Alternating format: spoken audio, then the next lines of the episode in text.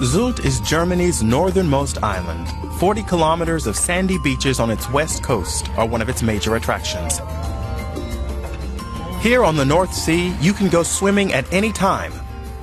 It's a popular spot for water sports, and there are multiple annual surfing competitions.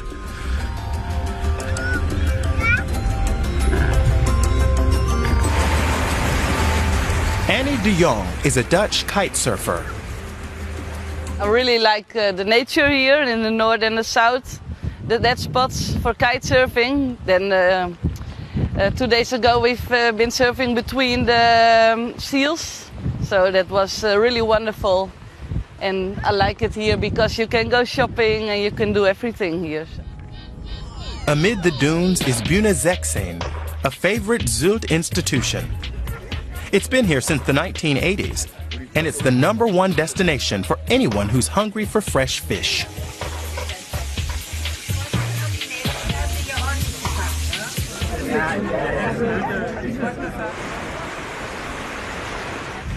In the 1960s and 70s, this beach was famous for its wild parties. Bon vivants and millionaires started coming here. Germany's jet set. Sylt became the epitome of German glamour.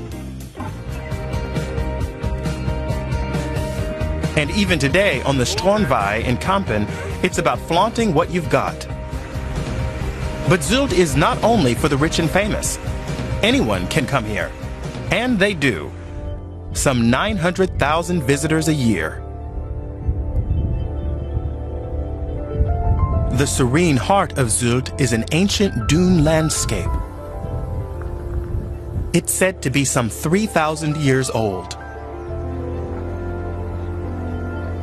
Visitors are not allowed to stray from the boardwalk. These thatched Frisian houses are typical of the island of Sylt, and the most beautiful are in Keitum. They're several hundred years old.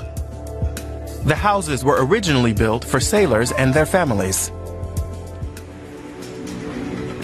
The beaches are pretty deserted in the evening, the perfect location for a romantic picnic. Most of the restaurants and hotels will happily supply you with a basket of goodies.